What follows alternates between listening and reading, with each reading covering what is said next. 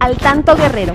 Información al instante. Eh, les quiero comentar que el día de ayer hubo relevos institucionales, constitucionales también, en lo que tiene que ver en los municipios, en los ayuntamientos. Estuve en la mañana en Iguala, estuvimos en Chilapa más tarde, más tarde en Petatlán y ya casi en la noche en Cihuatanejo.